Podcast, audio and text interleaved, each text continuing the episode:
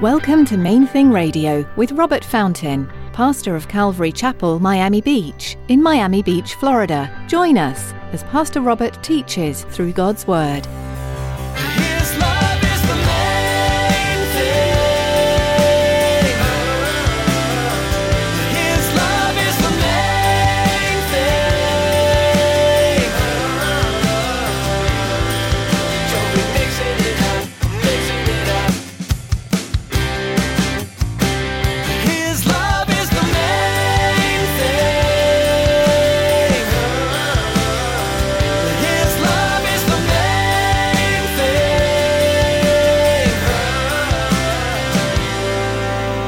Be careful who you listen to.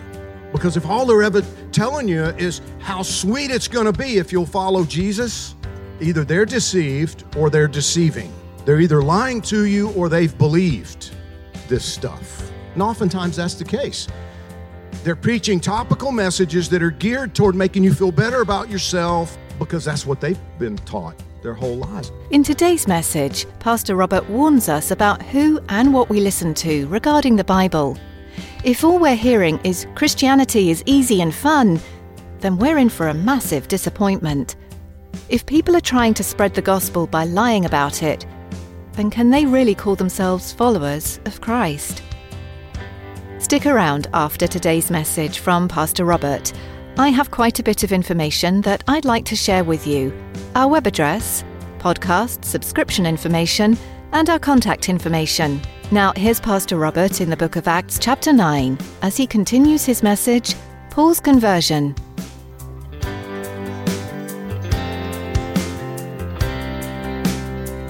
His love is the main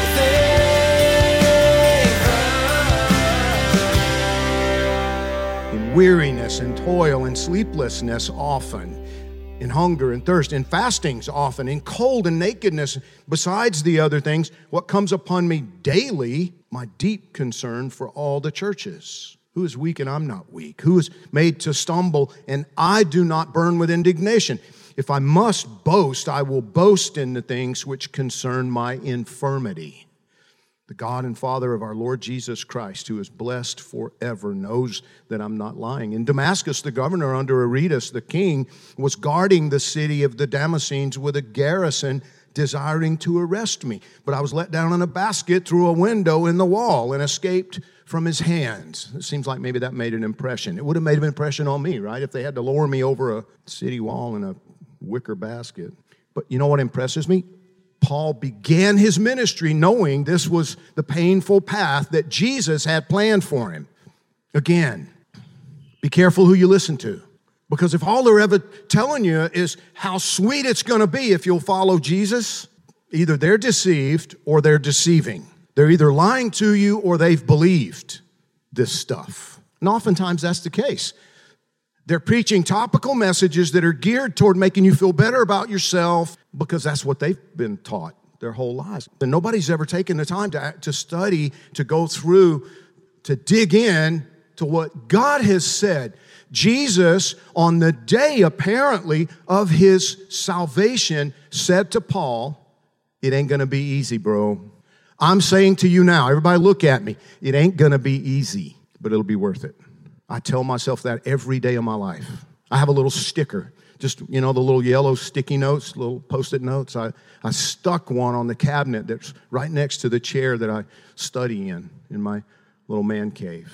A quote from a book that just resonated so much with me. The road is hard, but it's God's road. And every day I'm reminded it's not supposed to be easy. It's not supposed to be smooth. It's not supposed to be without difficulty. To the Philippians, Paul wrote, Philippians chapter 3, verse 7 What things were gain to me, these I've counted loss for Christ. Now, look at me again, just a quick minute. I'm, I'm almost done, I promise. I told you this was going to be long, it is. What things were gain to me? Saul of Tarsus was born, according to the scriptures, born a Roman citizen. His family was wealthy enough that though he was born in a, in a Greek culture there in Cilicia, in Tarsus, they sent him as a teenage boy, is when it would have been, to Jerusalem to live and study under this prominent Jewish rabbi, Gamaliel. So that would be like you sending your, let's just say 14 year old, I don't know, 13 year old child to London, to the most elite private school in Britain to study for three or four years. You got to pay for housing, you got to pay for the tuition, you got this wasn't free. You understand it? Gamaliel wasn't doing stuff out of the goodness of his heart. This building used to be one of those kind of schools, by the way. Back in the 90s, I think. The building was used as a Jewish yeshiva. We still get mail for them sometimes. Little boys, young men had dorm rooms up here. That's why we had to renovate everything. This was their study hall room, and they would show videos from what was originally and now, once again, is the balcony. But Paul came from a wealthy family. He had prestige, he had position. And he said, I gave that up. Yet indeed, I also count all things loss for the excellence of the knowledge of Christ Jesus my Lord, for whom I have suffered the loss of all things and count them as rubbish, garbage, that I may gain Christ and be found in him, not having my own righteousness, which is from the law, but that which is through faith in Christ, the righteousness which is from God by faith, that I may know him and the power of his resurrection and the fellowship of his sufferings, being conformed to his death if by any means I may attain to the resurrection from the dead. See, Paul decided, he made a choice that day, laying in the dirt on the way to Damascus, confronted by the risen Lord. He made a decision. Knowing you is worth giving up everything else. Everything. And then at the end of his journey, he was continuing to make the same decision because he still believed it. After everything he'd been through, five times he'd been beaten to the brink of death with whips, three times with rods, he's been shipwrecked, he's gone through all this stuff.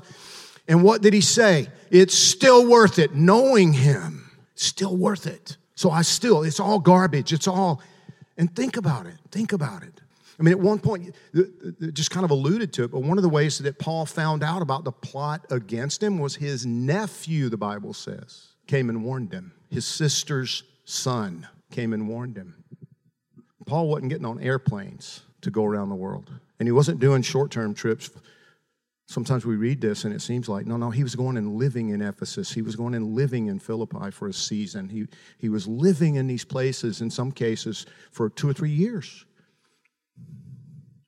Oh, yeah, he spent 10 years at home in Tarsus, but then he left and that was it. He gave up everything because knowing Jesus is worth it. And nobody rewarded him in this life. They killed him for this stuff everywhere he went. As one preacher worded it, Paul's sermons moved people they either hated him and tried to beat him to death or they believed his message. But it moved everybody who heard him. Final thought, the band can come back up. He said to the Ephesian elders in, in Acts chapter 20, he knew it's okay. One of the things he told them, he said, You're never going to see me again. This is the last time that we'll get to talk face to face. And he said, See, now I go bound in the Spirit to Jerusalem, not knowing the things that will happen to me there, except that the Holy Spirit testifies in every city saying that chains and tribulations await me, but none of these things move me. Nor do I count my life dear to myself, so that I may finish my race with joy and the ministry which I received from the Lord Jesus to testify to the gospel of the grace of God.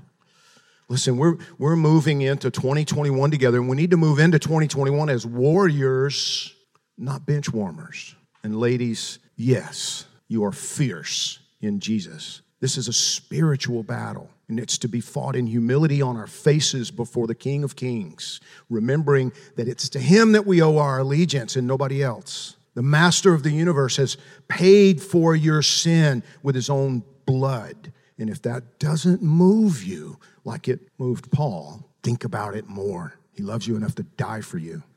I've joked about it in the past, but in all seriousness, I, I wouldn't die for a single one of you. I love you, but not that much. Do you understand?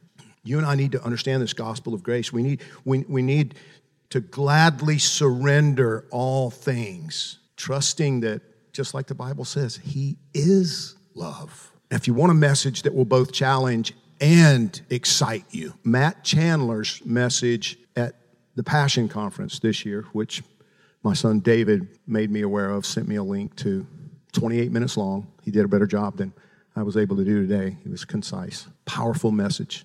on the fact that God is love. He is love. He has wrath, but even that wrath is born out of his nature, which is love.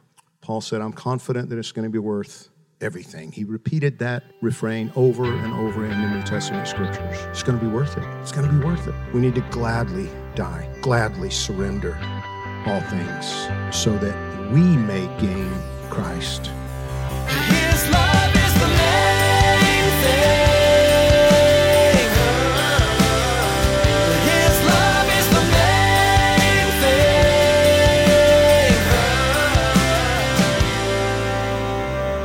We're so glad you tuned in to Main Thing Radio today.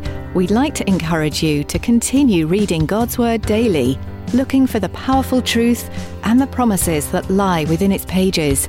There's always something to learn from the Bible, and we hope you'll make it part of your daily routine. If you'd like to listen to more of Pastor Robert's teachings from the book of Acts, you'll find them at mainthingradio.com. You'll also learn more about this ministry and connect with us on social media. We also encourage you to subscribe to our podcast. Here's David to tell you more. Life these days moves fast. From one appointment to the next, most of us race through our days at blinding speed. But there's always a moment to pause. Those in between times are great opportunities to connect with God. Subscribe to the Main Thing Radio podcast to enjoy messages like you heard today, anytime, anywhere. Simply go to mainthingradio.com and click on the podcast button. Thanks, David. We also want to invite you to join us for worship this weekend. Come visit Calvary Miami Beach on Sunday for worship and Bible study, or join us online as we live stream.